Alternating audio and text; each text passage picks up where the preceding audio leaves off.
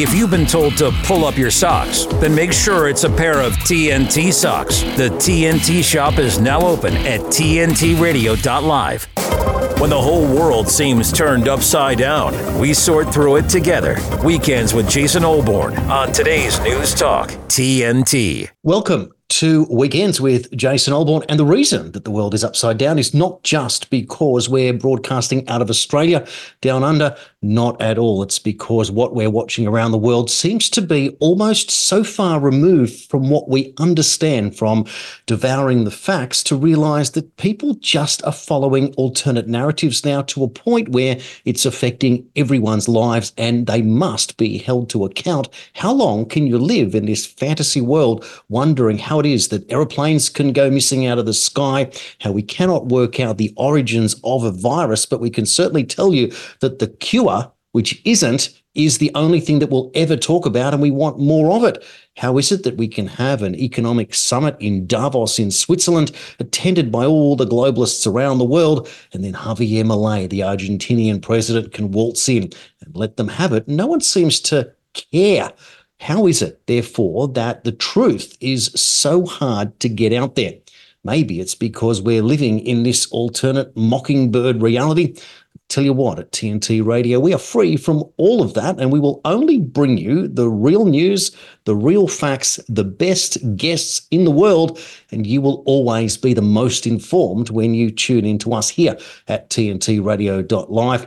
I hope you've got the app on your phone. I love that people tell me that they're listening to TNT radio in the car. And of course, now watching it on many of the different platforms. Rumble, I uh, hear from my friends telling me that they prefer that over the other alternatives out there and supporting the independent video streaming service over there. Did you know that this week on TNT radio, just for fun, I'll name some of the guests that we've had on various different shows. Roger Stone was on this week. Dr. Naomi Wolf was on, journalist Emerald Robinson, Dr. Pierre Kory, Meryl Nass, Jordan Schachtel, just to name a few of the people that have been on. You may be reading their Substacks, you may be watching their videos, you may be just following along and realizing, oh, that's right, I haven't heard from that person for a while. Well, guess what? When you tune into TNT radio, you will find an abundance of the best guests, as I said, in the world, anywhere at any time. There is one warning, though, that listening and watching TNT radio may just be a little bit addictive. You won't want to listen or watch anything else ever again. And today we've got a big show planned for you here on weekends. My first guest I'll introduce in a moment is Alan Dana. He is a former Jetstar pilot, and we are going to talk about possibly the biggest aviation story in modern history. And no, it's not vaccine mandates. We're also going to have on the show a young economist from Brisbane, Barclay McGain. And Barclay is very unique in the sense that he has this approach to understand big picture thinking and present it from a young perspective, something that's kind of missing this detachment between different generations here, almost like we get a little bit fatigued and don't quite understand. And yes, Barclay Buckley's a conservative, and well, it'd be interesting to find out just how he sees what's going on in the world, also in light of his work with the Australian Taxpayers Alliance in uh, what Anthony Albanese this week announced the tax cuts. And we'll talk to uh, Barclay about that and if it is a good move for the Labor Prime Minister, or perhaps it's going to go the other way in his case. And we're going to speak to an author, Michael McCarthy, about his book, Follow the Money which is how China bought the world. And in the final hour of today's show, I'm going to speak to Kate Mason, who is probably the best researcher I've seen on the detail of what's happening with the climate agenda, the CBDC agenda, and also this um, managed retreat, the idea that uh, people are going to be moved off dangerous or wetlands or floodlands or whatever it is in the sense of building up for uh, some form of smart city in the future. And we'll get the detail and the nitty gritty there from Kate. But my first guest today is Alan Dana. As I said, he is or was a former Jetstar pilot. He opposed the vaccine mandates. He's not the only one to claim that wealthy elites seek unvaccinated pilots. He's also a member of the Global Aviation Advocacy Coalition. Alan Dana, welcome for the first time to Weekends here with me. Jason, thanks for having me back on good to see you again. And uh, and it's a different format to the last time we spoke. We got a little bit more time to speak today. And I tell you what, it, the timing of it is just um, it's a big deal. What I wanted to talk to you today, probably as the lead story, is MH370. And I bring it up because on March the 8th of this year will be the 10th anniversary of the plane that went missing without a trace. And after 10 years, despite all of the promises, uh, all of the money, the millions of dollars spent, um, politicians around the world, yes, we're going to get to the bottom of it. Well, I haven't found a thing. There's nothing to tell us any more information that we didn't know 38 minutes after that flight took off and vanished out of thin air. And of course, there's been a, a million different um, uh, theories of what's happened. But today, I think what we're going to do is um, is just just hone in on one particular narrative that's been dismissed, but it shouldn't have been because there's a lot of evidence pointing to the fact that it should have been researched or investigated and found out what's going on. And sometimes when you don't get answers or where there is an unwillingness to look, it's almost as if, well, look, there it is, the distraction's over there, but right here, and we're going to look right at that distraction today. How do you feel about that? Yeah, go for it. Let's uh, let's see what we can find out. Yeah, terrific. Because um, when this plane took off, and it's a very personal story from the point of view, and I'll, I explained it to you uh, just before we started, but for the benefit of our audience, on uh, the 8th of March 2014 was the day that this aeroplane disappeared. And from a personal side of things, it was the last conversation I had with my late mother, who uh, passed away sadly the next day. But we we had a chat about it, and uh, and she was obviously quite ill, but uh, she was asking me more detail. She wasn't aware she was quite sick, but she wanted to know the story of how it was. And part of that, Alan, was the fact that she was a, a flight nurse for Air Ambulance. She'd done that for just on 20 years, and it was the it was the love of her life. She said she didn't find her dream job until she was 47, and there it was, and she passed away at 67. But she was a nurse her entire life. She was uh, uh, an infectious disease specialist. She was just one of these wonderful people, and of course was um, was shocked because she could never think of the idea that she would get on a plane to go and help sick people and never come home without a trace. It was beyond her scope scope of of understanding, and therefore I think that's why it appealed to her that it was such yep. a, a tragic scenario. But this plane vanishes 38 minutes after, and of course we've heard all the stories and the and the money spent, and Australian Prime Minister Tony Abbott sort of weighing in as well. But the, the thing for me was that in the early reporting of it, I found an article, and I think it might have been from a Thai newspaper, and it said that the pilot that um, that flew this fateful aeroplane, that uh, investigators went into his home and they looked at his uh, flight simulator and noticed that he was was practicing landings to uh, a little military base called Diego Garcia. And my um, my uh, antenna just went off at that point.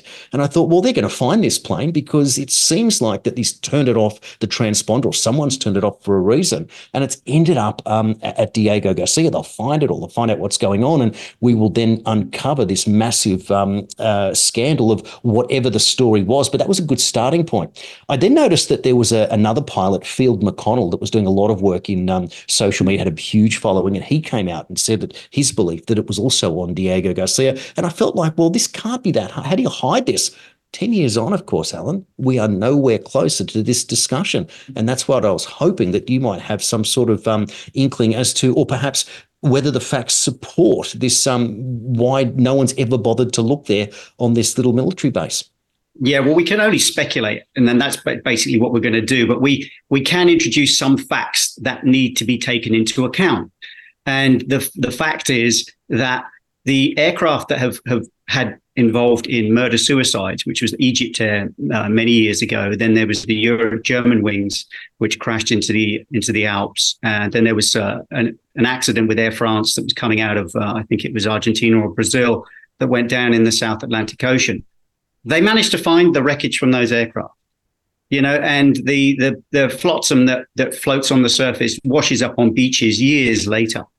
And the, apparently the only things that they found from this aircraft allegedly washed up in Mauritius and the island of Reunion. But we're we're told that that's what they found and that the aircraft is at the bottom of the you know the, the southern Indian Ocean. Okay. Do we believe that? Well personally speaking I don't believe anything from the official narratives anymore. You're probably the same as me. But so what can we what can we deduce plausibly? Well, Diego Garcia is a little little island with a runway that goes from one beach to the other beach. It used to be under British control, the British dependent territory, and it had a small population of people that were moved off by the British government years ago. And it was handed over lock, stock, and barrel to the American military services. So they can do what they want at their airport as far as you know rendition flights years and years ago when the, they were torturing people and flying them around the country. So they use that airport for whatever clandestine operations they want to do and speculate as you like. But the, the fact is the transponders that we talk about on the aircraft i mean those are really for when you're in, in range of radar. Radar picks up that transponder code and puts your tag next to your blip on the screen with your flight number your altitude your speed and all that sort of information once you're outside radar area, basically you you do become invisible because until you show up in another radar area at another point. But the modern aircraft, the 787 that I used to fly, the 777, and a lot of the newer aircraft um, have satellite uplinks. And the reason that they have those is not just for um, navigation, plotting, uh, position location across, you know, the Pacific and, and, and areas that don't have radar, some of the systems on the aeroplane talk to Boeing, if it's a Boeing aircraft, or talk to Airbus directly to upload information about engine parameters and all that information for, for trend monitoring, because it's better to see if an engine, for example, is going out of a particular trend um, and heading towards something that needs to be repaired before you have it fail. I mean, this is why the reliability of modern airliners is so fantastic, is that we catch failures before they happen and repair them. And the airplane's talking independently from what you can switch on and off in the cockpit. So it's doing this and reporting back where it is. So we do know the fact that, yeah, the transponder was probably switched off, but the, the satellite uplink for the engine data monitoring, that continued. So I don't know whether they can triangulate that position and work out where it went, but it was certainly talking back to Boeing uh, maintenance uh, in Seattle. So, what was going on there? Now, the aircraft could it have been taken to Diego Garcia? Possibly. Could it have gone down in the ocean? But if it did go down in the ocean and they've only found a couple of pieces allegedly, where's the rest of the stuff that would have floated from an accident? Hmm. Because Air France 447 that went down in the South Atlantic, a lot of that wreckage, you know, the floating stuff was found. It was floating on the top of the water. And as you say, if you don't go looking for something, you're not going to find it. And so that is the situation. Now, I do understand that um, there's a report that the airplane may have been controlled from the ground. And what we, another fact that we do know is that Boeing is not just a civilian aircraft manufacturer, it's a top end military aircraft manufacturer as well. And a lot of the military airplanes these days, particularly the Reaper drones, um, that do autonomous attacks, you know, in Afghanistan and places. They're flown remotely from thousands of miles away. And a lot of the uh, stealth, the new stealth aircraft that the military are using now don't have pilots on board. They're operated completely um, autonomously and also independently with uh, remote pilots.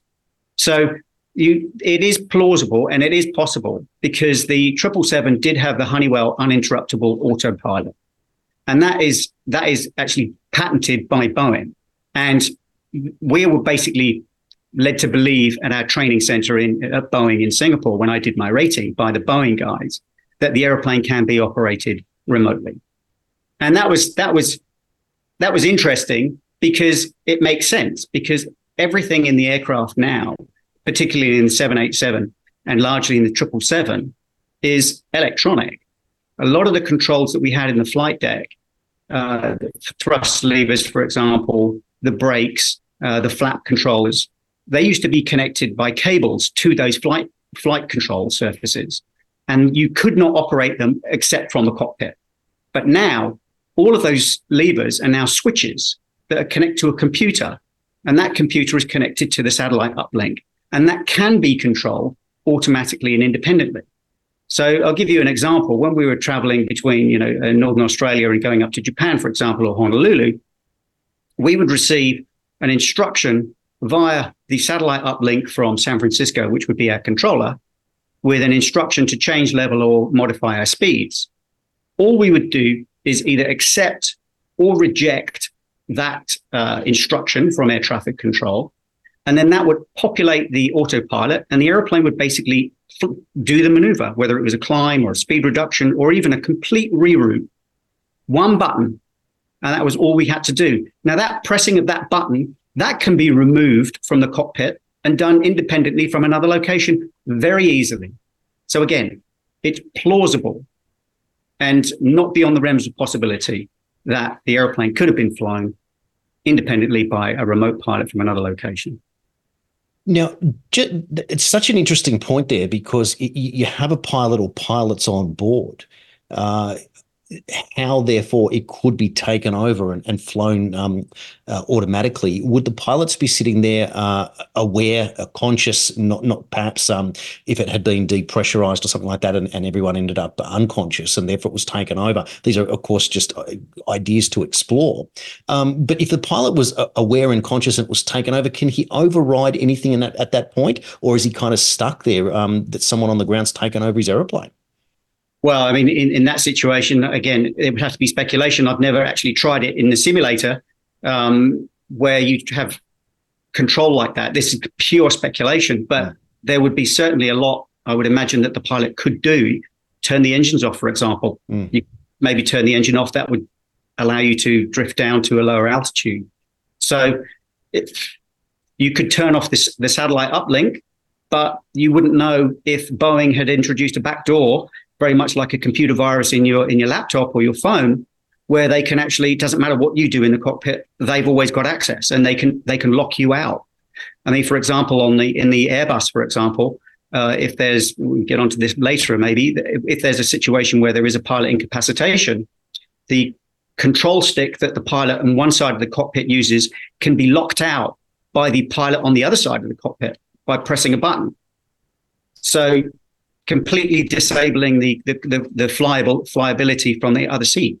So these systems could be there. They could be in the background. And knowing Boeing being a military a military uh, company, but I wouldn't be surprised if they put that kind of technology in, in, on the airplanes it, it, this just it's quite incredible. And we after the break we're going to talk a little bit more about uh, what we know perhaps about the passengers that were on board and how this could even be a situation that uh, that could happen. And after 10 years you'd have to imagine alan that the um, uh, that the conversation or, or, what you've just just said now would have been things that detectives at the time in all forms of uh, all areas around the world who are investigating must have been throwing out these types of ideas looking for a plausible narrative that makes sense as to how this could have happened. It just seems impossible that a plane can vanish and that no one really um, wants to find out or get to the bottom of it or even explore the reasons how a plane can vanish. It's just put down into a into a, a, a mystery uh, 10 years on on, and we just don't know any more about it. And therefore, of course, you would wonder uh, how it is or why it is that such a, an event could take place and why nobody in any official capacity is tearing or screaming off the rooftops and saying, we need to find out what happened. This can never happen again, but there must be a reason why it did happen in the first place. We'll take that break now on weekends and we'll be back with more here on TNT. TNT's Steve Malzberg. If a president could be prosecuted for things he did, which he believed and was advised by his lawyers what, what was was the duty of the president to do. And then after the fact, after he's president, he could be prosecuted. The example has come up today many times. Well, when Joe Biden leaves office, he could be prosecuted for not securing the border. Barack Obama um, okayed drone strikes against American citizens overseas. He could be prosecuted for murder. I mean, this opens up a whole can of worms. Um, Pandora's box, I think, is the term that uh, that Trump used. Steve Malzberg on today's News Talk TNT. Take us back in time, and, and who was Mike Flynn? He was the national security advisor to the president. Why is it that they go after me so hard? Why me? Why does Barack Obama only talk about two people to the incoming president of the United States? When I was sentenced, the judge says, You have been convicted of lying to cover up for Donald Trump. To which I say, Cover up what? Russian collusion? There was no Russian collusion to cover up. We see in today's current uh, scenario with President Joe Biden, who came in with high expectations, that he has been viewed as divisive. And we're committed to advancing transgender equality in the classroom. The liberal media say, well, this is his love for his son, and yes, he's going to protect his son. But let me tell you, a lot of fathers love their sons, but their sons had to go to jail when they broke the law. This moment, people see a lot of those telltale signs of a far left drift to the country. Whether you're talking about socialism, or you're talking about communism. Socialism is just a kinder cousin of communism, but the goal is the same for the state to have control of every aspect of your life. We have multiple hearings on different agencies that have actually just gone rogue. They took fewer men in the takedown of El Chapo than they did to arrest me. And Comey went back to his organization and brought his other thugs together to basically give them the ground rules. Okay, here's how we're gonna, here's what we're gonna do. And give, now I need some ideas about how to execute this basically this act of treason. I think we all know, James Comey, that you're a great storyteller because you made up the entire story about Crossfire Hurricane. So it's really fitting that a criminal like yourself wrote a crime novel. Do you remember me? Remember me from your book signing? It doesn't matter whether they're Republican or Democrat. People will sell their soul to obtain an ounce of political power in Washington, D.C. I don't even know that draining the swamp is the appropriate metaphor anymore after what we've seen these last four years. We need basically an exorcism in Washington, D.C. When, you know, Satan is tempting Jesus in the desert, I'll, I'll give you all the riches of the world, I'll give you everything. All you have to do is bow to me. That's what Barack Obama has done. That's what Jim Comey has done. That's what these bastards have done. The Fall of Deceit at salemnow.com. Are we on the air? Am I on the air? You're on the air? On the air 24 7. Your news talk giant. TNT. Welcome back to Weekends. My guest this hour, Alan Dana, and we're talking about, goodness me, I think it's the biggest aviation story, I think, that in history. The plane MH370 with 227 passengers on board and 12 crew literally vanishes out of thin air. And 10 years on, at March the 8th this year, we don't know any more than we knew on that day. The mystery continues. And after 10 years, assuming that there's been millions of dollars, which there has been spent on the investigation, promises from world leaders uh, telling us that they're going to get answers, we don't. So we have to look outside the square now to work out other ways that we can track down what had happened. Much of what we're talking about will obviously be speculation, but it's speculation that any detective or military intelligence would use to try and work out where they can dig for clues and indeed facts. Alan Dana has presented some facts to us already, including how planes can be um, autopiloted. And it's as simple as, would you believe, an instruction coming through, and you only need to press one button to accept the new instruction that could even involve a complete rerouting of the flight that you're on. So there's a pilot, Alan, that literally sits in a chair for um, for 10, 12 hours at a time, uh, I assume, and uh, and is just sitting there and the computer's doing all the work. How does a pilot cope in that situation? Um, there must be a lot to occupy, of course, but uh, it just seems that the um, the game has changed now in terms of modern piloting of uh, modern aircraft. It's a, it's a management role uh, more than a flying role um, from basically from takeoff uh, in the 787, you can pop the autopilot in at 100 feet. And the next time you take the autopilot off is to taxi off the runway at the end of the landing roll at your destination. So it can do the, the fully uh, fully automatic landing and braking and stop all by itself. You know, with a, a few a few little uh, helps along the way as far as putting the wheels down and putting the flaps down. But as we discussed earlier, um, we basically believe that this can actually be controlled um, by computers uh, remotely. So uh, the, the management role basically is you you chunk it. So you've got your departure phase where you get the airplanes ready to go with the flight planning and the loading. Um, you get airborne and takeoff. Obviously, that's the most fun bit uh, for us, but also the most dangerous. The takeoff is the most dangerous part because you're heavy. You've got all your fuel, and uh, you're low, and you're basically slow and accelerating. And that's where, if a failure happens, then that's the most critical phase.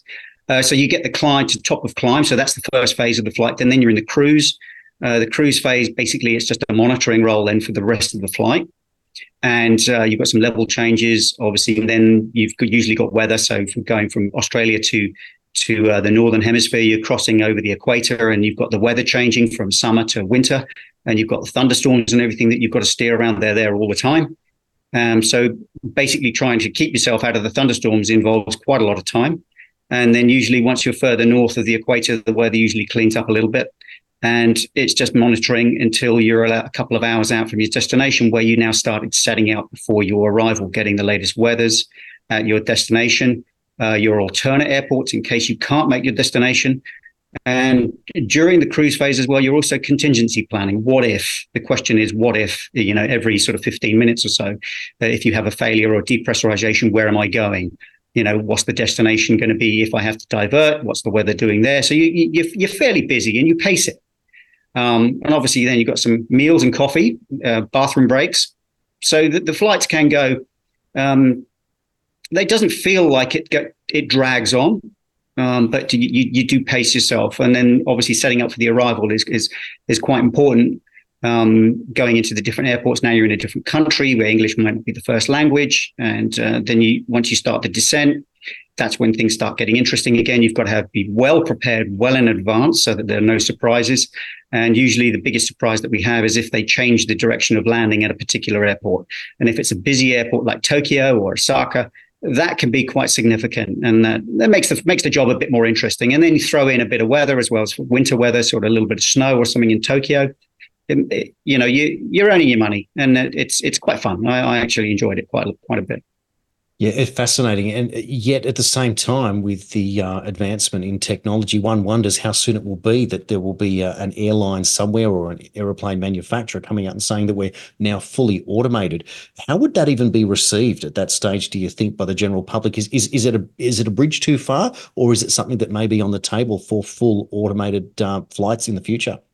Well, as, as we said before, we do know that the military is obviously where it first starts. They do all their testing there with you know the little little drone airplanes. Then they move on to bigger airplanes. Then they start uh, experimenting with the fighter aircraft because let's face it, having a, a human inside an airplane that does nine nine G uh, maneuvers uh, is quite limiting because the pilot will can black out in high G maneuvers. But you take that pilot out and put a robot flying the aeroplane, you can do much higher G loads, which means that you may actually win an air to air confrontation. So that technology then moves into the cargo aircraft, and there have been some some um, experimental flights where they've flown uh, cargo airplanes automatically again from the ground um, with pilots on board sitting in their sitting in their seats, but just watching. Uh, they're only there to take over. So they've done some testing on, on the cargo aircraft. And then you'll probably, at some point in the distant future, I personally believe, uh, move into passenger airplanes. Now, will the passengers uh, accept it? Well, some of the passengers I used to fly to Bali who were just going on binge drinking uh, expeditions, they really wouldn't care less as long as they get there to get their cheap beer. Uh, but other other passengers, you know, that are going to visit family, uh, want to get there in one piece, and businessmen, they don't really um, like to have too much of an interesting experience on their airplane, they may be more reluctant. And you may see a situation where an airline does actually introduce uh, a single pilot airliner with a backup pilot flying from the ground on a satellite uplink, and the human pilot is only there in case the satellite uplink fails. So it's probably that's probably the progression, but it's going to be you know 10 years away, I think, before you see at least 10 years before you see it for a passenger aircraft. And personally, um, I'm not keen on being in the back in the back if there's only one pilot up the front. Well, this is it, isn't it? Because as we've noticed with so many flight um, incapacitations of, of pilots, uh, that we've seen one this year in Finland and, and many last year, um, what's the, the, the process or the protocol at that stage if you have a pilot incapacity, perhaps a heart attack or just unconscious? What would normally be the procedure then?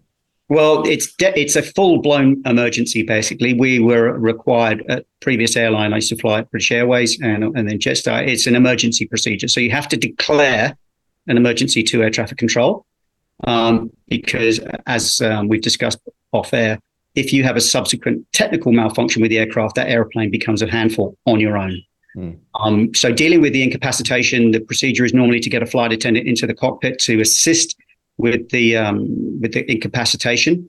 Uh, usually, move their seat all the way back, uh, restrain them, uh, their arms and everything, because you don't want their arms or hands or feet interfering with any of the control surfaces, you know, uh, of the airplane.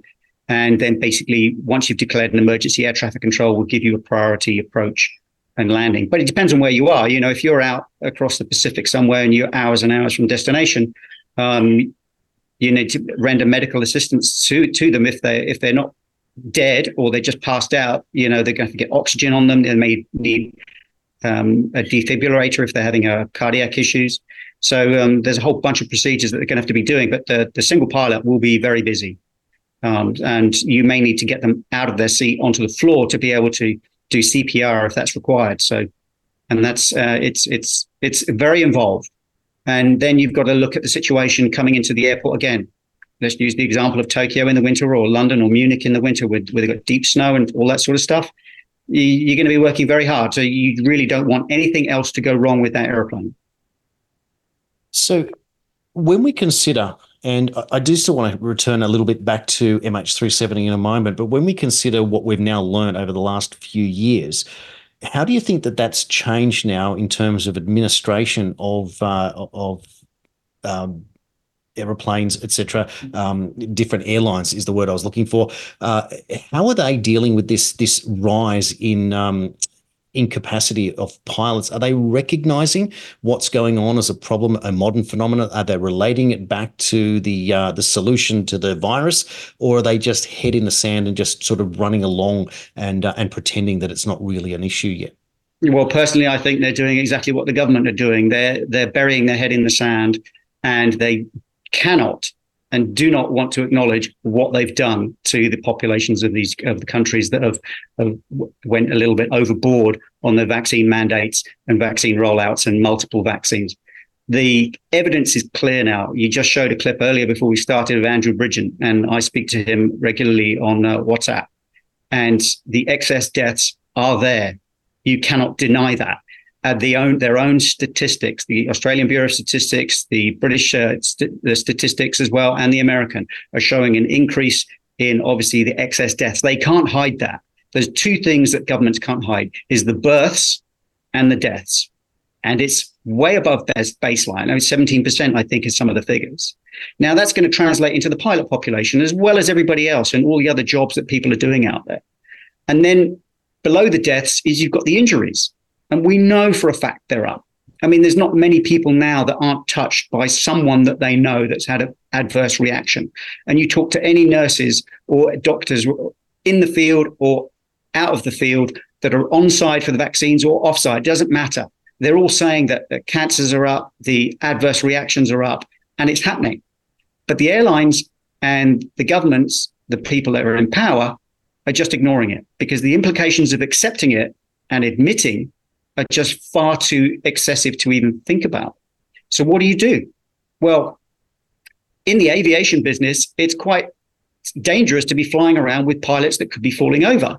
And it's very, very serious. So, what we've been doing at the Global Aviation Coalition and obviously AussieFreedomFlyers.com as well is pushing to try and get a vaccine screening program to find those pilots that may be suffering an adverse reaction that they may or may not know about.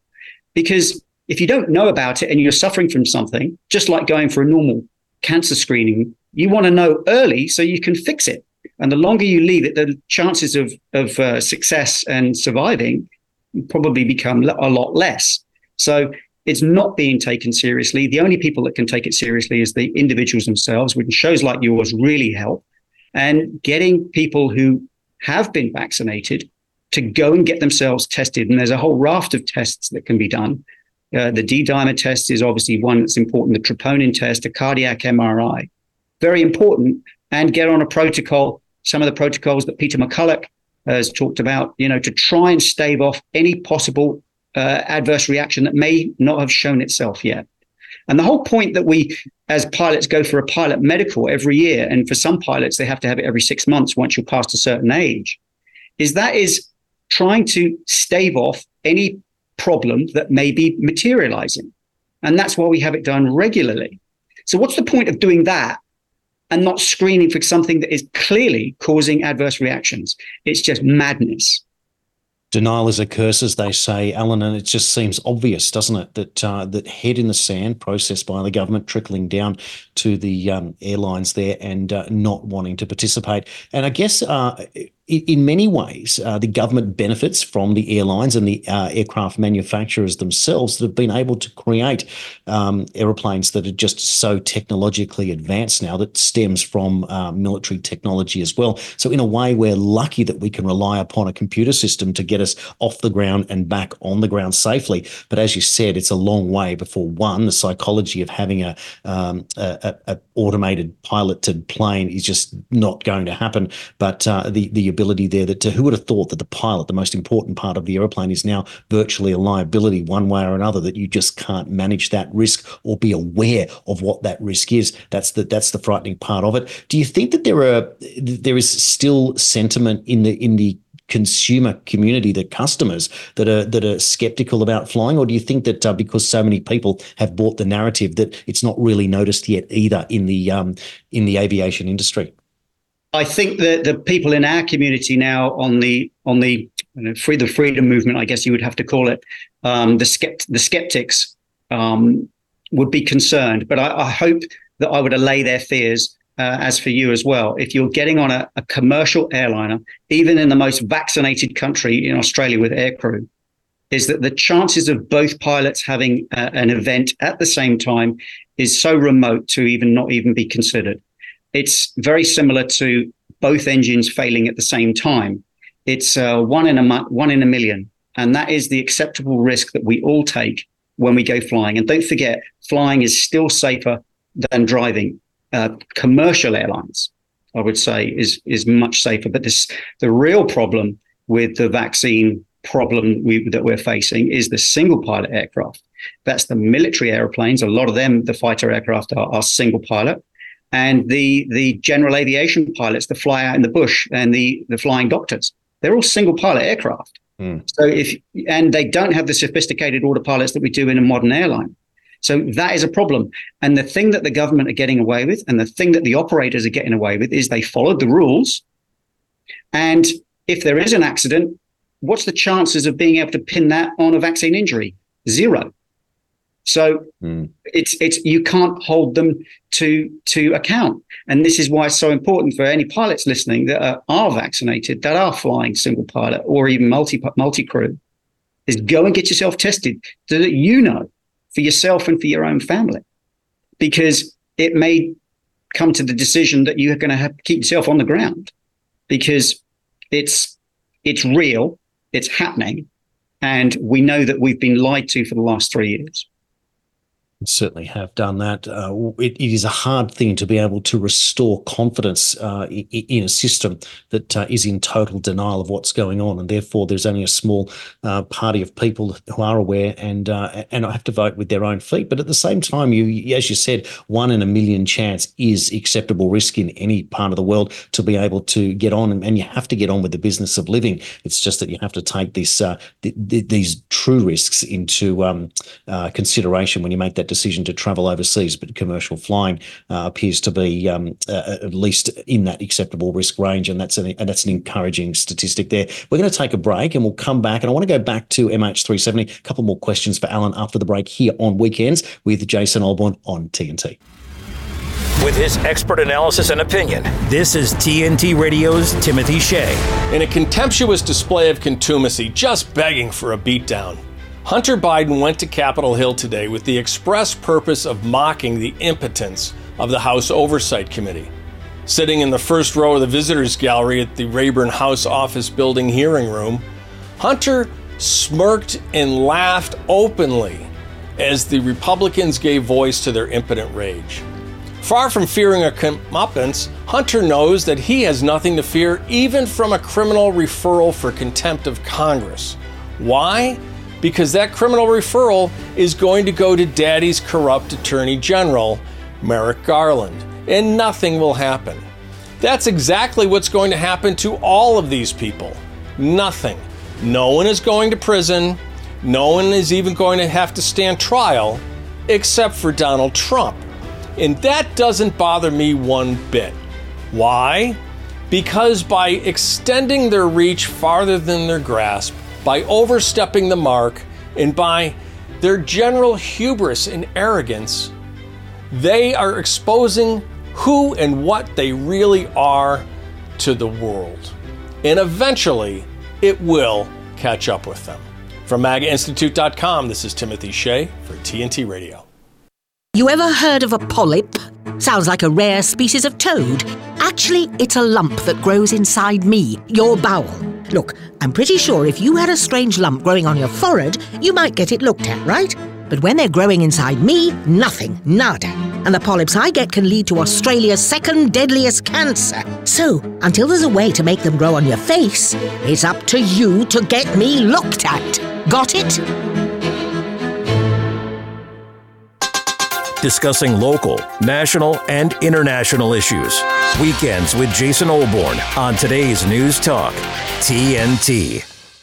Welcome back to Weekends, and I'm delighted to have your company today. And I'm asking the questions with Alan Dana, former Jetstar pilot, the questions that we want to know answers for from a pilot's perspective. Alan, what do pilots talk about amongst themselves? And I asked that question in relation to two things MH370 and obviously the vaccines, and perhaps even later there will be a third one, 9/11. Let's go back if you don't mind. Um, first, let's start with the vaccines, and we'll, we'll circle back to 370.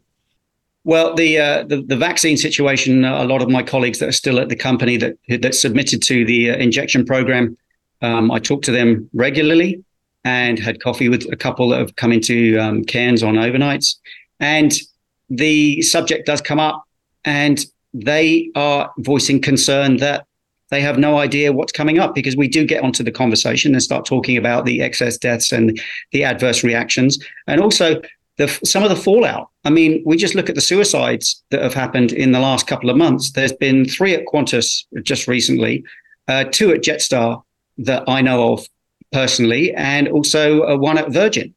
So, what's going on with the mental health of the crews that are still operating? Mm. The sickness levels are still through the roof. Now, some of that sickness is going to be um, crew and staff using their sick leave because they saw those of us that got fired um, had a lot of accrued sick leave that, that just basically vanished. And because there's no love between the employees and the companies, I mean, Qantas share price is way down the morale is in the toilet, then the, the staff are actually using their sick leave. It may be genuine, it may not be. And so the sick leave is through the roof. So that's been induced by the way that they treated everybody. And as I say, with a lot of the mandates for the airline crew was two two jabs to be what they call fully vaccinated, and then for the crews that had to fly to WA, a lot of them had to get the third. Hmm. And they were really very upset about that. And a, a lot of them were like, I really don't want this because they were already noticing at that point, some of them had actually felt something physiological changing in them within their own bodies and they knew that it wasn't completely kosher. So this is why we were getting the calls at Aussie Freedom Flyers. It's just like, what do we do? How do we fight this? We said, well, you're fully vaccinated with two. It's a bit, yeah, they're pressuring me to get the third, and I really don't want it. Now bring ourselves through 2023 and 2024. They are basically really don't want to acknowledge that they could be next at any point and this is what the adverse reactions just are starting to show is that you just don't know whether you're going to have a reaction right after the shot, one week, one month, one year, two years, five years. But because you've basically taken a gamble, which, and that was a gamble that I was not prepared to take. And I couldn't be happier that I, that I got fired and lost my job and st- stood my ground because now I think I'm in the winning seat. It's extraordinary, isn't it? But you have to trust your own intuition, your own research, your own intelligence, and of course, the idea that you're able to communicate still with flying pilots to be able to determine uh, their attitudes. And it's very, very clear now exactly what seems to be going on in, in at that level. Uh, quite frightening, of course, that uh, pilots feel so bad. And of course, if there's any individual that would be aware of how their uh, body works, it would be a pilot who, of course, has to go through medicals every six or 12 months just to stay in their job. Alan, um, what did the pilots talk about in 2014 and onwards when they saw what happened in MH370?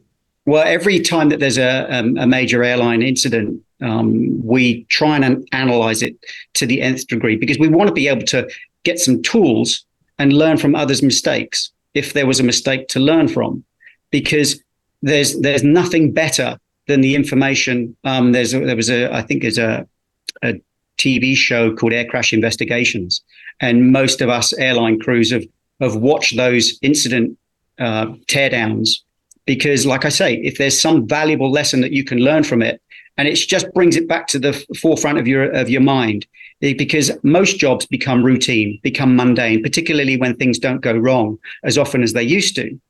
And it it just focuses you to bring back you to your professionalism rather than reading a book. You know, in the cruise, you get the manuals out and just go through scenarios. What would I do if? Okay, this aircraft went down. They made this mistake here. What would I do in that situation? And you and you basically crunch it because it's it's a valuable learning tool, and you don't really want to waste it because if somebody's died, particularly, then you want to learn those lessons.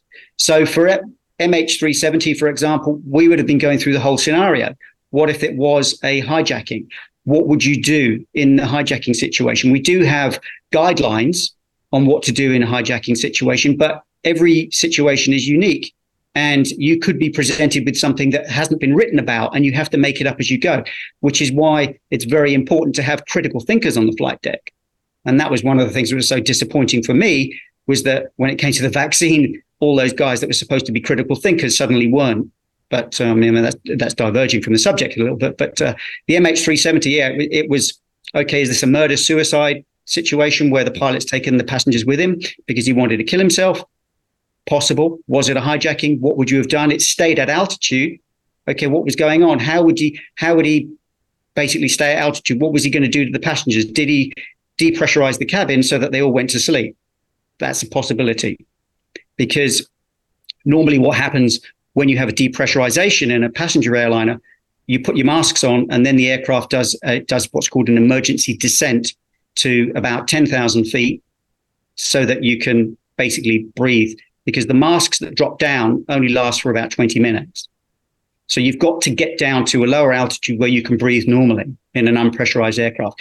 Now, the oxygen masks that we put on in the flight deck, they can last up to two hours. And they're full face masks, um, like the military pilots wear over their nose and mouth. And obviously, they've got goggles on as well that are keep out smoke if you're in a smoke situation in the cockpit.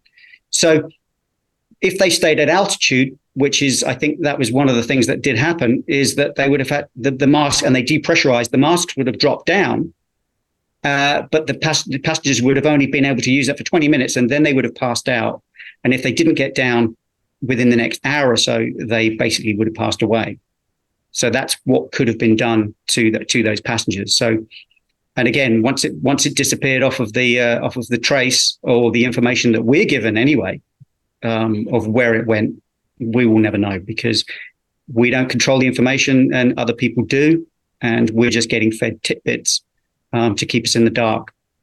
Was there any um, questioning of perhaps who was on the flight, for example, who was in the passenger manifest, uh, because surely this would be something to be explored. Was it a hit, uh, for example, of some high profile target? Who knows? Um, and of course, there was speculation there that there was a group of people involved with a particular um, business patent. Uh, uh my understanding was it was for a semiconductor, and this flight was, of course, headed to Beijing. Uh, and so it's, it's that type of information that just seems to be underexplored. And um, and the term underexplored is, is relevant because the opposite is, oh, look, a dismissal. Like we don't need to look at that. I fail to um to, to, to believe any authority that says, oh no, we, we can dismiss that out of hand uh, when we've seen so much that's going on. And of course, government is so guilty of always over promising and under delivering, whereas in business it works the other way. You're meant to under promise and over deliver in order to build trust and, and and consumer satisfaction. But governments are notorious for going the other way. They, they, they take over everything, of course, want to dictate our lives and, and don't deliver. So I find it again a fascinating point there that um, that with the pilots that must have been thinking, could could this be a one-off? And of course, it was only a matter of a few months later when MH17, uh, also Malaysian Airlines, was shot down. Um, if you were a Malaysian Airlines pilot at that stage, I, I can't imagine how horrific it would have been because, of course, the airline itself was renationalised because it, no one wanted to fly on it anymore.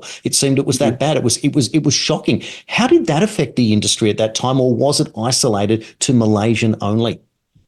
Well, I think it depends on the, the, the traveling public and the, and your and your view of where you want to go when you want to go. Really, if you look at the safety uh, profile of the airlines around the world, the safest airlines to fly on are the the, the Western countries. So you look at uh, European airlines, for example, the United States, Canada, um, Australia, definitely. um, the, the safety profile of those countries is is is very very high. All of the other airlines and countries uh, are basically playing catch up, and the reason is a lot of that is cultural because we are very self critical um, in the training regimes in those countries. Uh, whereas when you get into other countries that have uh, cultural hang-ups, so Asia is one for one example, particularly you know the Japanese uh, face saving, the Koreans. You know you have they you have to face saving. You know it's an embarrassment situation. You know the African countries are a, a different kettle of fish. South America, you've got the machismo. Um, then you get into the Middle East again, machismo again in the, in the Middle East, and you, have got these other situations. So if you want to be sure um, for the highest levels of safety, stick with a Western airline, definitely. And as you go around the world, you know that the safety levels definitely go down. Malaysian, again, they were high, but again behind Western airlines. Now, getting shot down. there's not a lot you can do about that. And those those routes were traversed by other airlines as well. I think there was a Lufthansa in front of the aircraft. I think there was a there was a British Airways behind them. I'm not sure to be exact, but it could have been any one of those other aircraft. And again, it's the rumor mill. Was it um, was it somebody on the ground that shot them down? Was it the Russians? We don't know. Again, it's all speculation. The truth we'll never know we'll never know what it was. But certainly, two incidents in a very short space of time, very concerning. And the real reasons, speculation. Now, another completely different story. This week, we saw the United Airlines CEO, Scott Kirby, in drag doing some weird performance. Did you catch that video that popped up all over social media? I saw that, and it, and this is this is just like they got their eye completely off the ball. What are these hmm. people doing? Are they deliberately trying to to ruin the industry because you know they've been given the nod that people won't be flying anyway, so it doesn't really matter what you do. Uh, you know, Qantas are doing the same thing, painting their aircraft in ridiculous colors. British Airways, same thing. Virgin, you know, the the CEO of Virgin Branson, he's been caught, you know, in, in drag uniform from from the airline, you know, multiple times. He's always doing something stupid like that, and it started off with publicity stunt, but now they're all at it. So what's the wider story here? Why are they doing this? You know, and then you've got the situation with Boeing recently with the Air Alaska aircraft with the with the door just popped out. Well, what on earth is going on with their standards? And you look back to some of the hires that they've done over the last, you know, few months. They've been employing people on their diversity, equity, and inclusion standards. So they're not hiring people on merit, on being able to do a good job they're hiring them for some other thing other than the safety uh, of their aircraft. So this is what you end up with. So the people with professionalism within those organizations, they're banging their head against the wall because the management and the people that you're supposed to complain to, they're not interested. They're interested in their diversity quotas, and you end up with falling safety standards. And and the, this situation with the with the Boeing 737 with the door popping out was that's where it basically comes from. And any airline that is starting to invest in this diversity rubbish is their safety standards are going to go through the floor. And I would be certainly avoiding them. And any airline out there that uh, goes completely against that nonsense, I'd buy a ticket with them. and not because you're anti anything, but you're pro safety and you're pro exactly. high, pro high standards. Exactly. You you want to make sure that you get you get home. That's for sure. Absolutely. Now, um, I'm just wondering if you received for Christmas or have you read Alan Joyce's book? I didn't know he'd written one. well, apparently it was out for Christmas, Alan Joyce and Qantas, and I was wondering how soon it would end up in the $2 bin. Um, I couldn't quite work out how anyone would want to think that the man that seemed to rake in the millions of dollars and perform a great disservice to Qantas and almost become a almost a, a mini um, dictator there uh, in the airline, that he would write a book soon after, walking away early from his contract. Much was the um, uh, the disappointment many have that he wouldn't even front up on uh, on the uh, the Senate hearing in the Australian Parliament, uh, and he was even threatened with arrest at some stage. And then a book comes out. So interesting that the uh, publicity was uh, was was that poor that not even um, the, the, pilots knew that it was coming out. I, I find that hysterical in its own That's way. hilarious. Yeah, that's brilliant. That's that's hilarious. And there it is. Do you have confidence, Alan, that uh, one day that we will get to the bottom of it, or are we going to have to play this thing out for a period of perhaps years before there are significant changes and therefore a real change in the management of how um, uh, aviation works in this country and, of course, around the world? Well, the this, the CEOs of the airlines need to have their come to Jesus moment and basically take a long, good look at themselves and what on earth they're trying to achieve. And like I say, if they are part of a wider story that they are trying to reduce the amount of flying that we all do because of their you know climate goals, maybe that's why they just don't care. But if they if they're not and they're really looking at uh, getting their businesses back up and get some respect from the traveling public and start treating people, their employees and the customers properly then they've got a chance of of rebuilding the brand. But certainly they need to acknowledge what's happened with the COVID pandemic, the vaccines, the mandates. That cannot be ignored. If they come out and basically approach us and want to talk to us about rebuilding their brand, we're happy to help because they're certainly certainly in the poo and they've got a lot of rebuilding to do and they need to accept what they've done and then you can start to rebuild but at the moment they've got the uh, they've got the federal case where they've got to pay the compensation to the ground workers that they fired a long time uh, last year. They lost that appeal. They've got that's upwards of two hundred million dollars that they could be forking out. So their share price is definitely going to be going lower. And um, I'm not going to be holding my breath for Vanessa Hudson because um, she's basically taken the poison chalice. Yep, exactly. No, fully understand where you're coming from. Alan Dana from AussieFreedomFlyers.com. Thank you for your time today. Uh, interesting that we can speculate and look forward to uh, perhaps answers 10 years on in MH370. We're going to take news and be back with more here on TNT.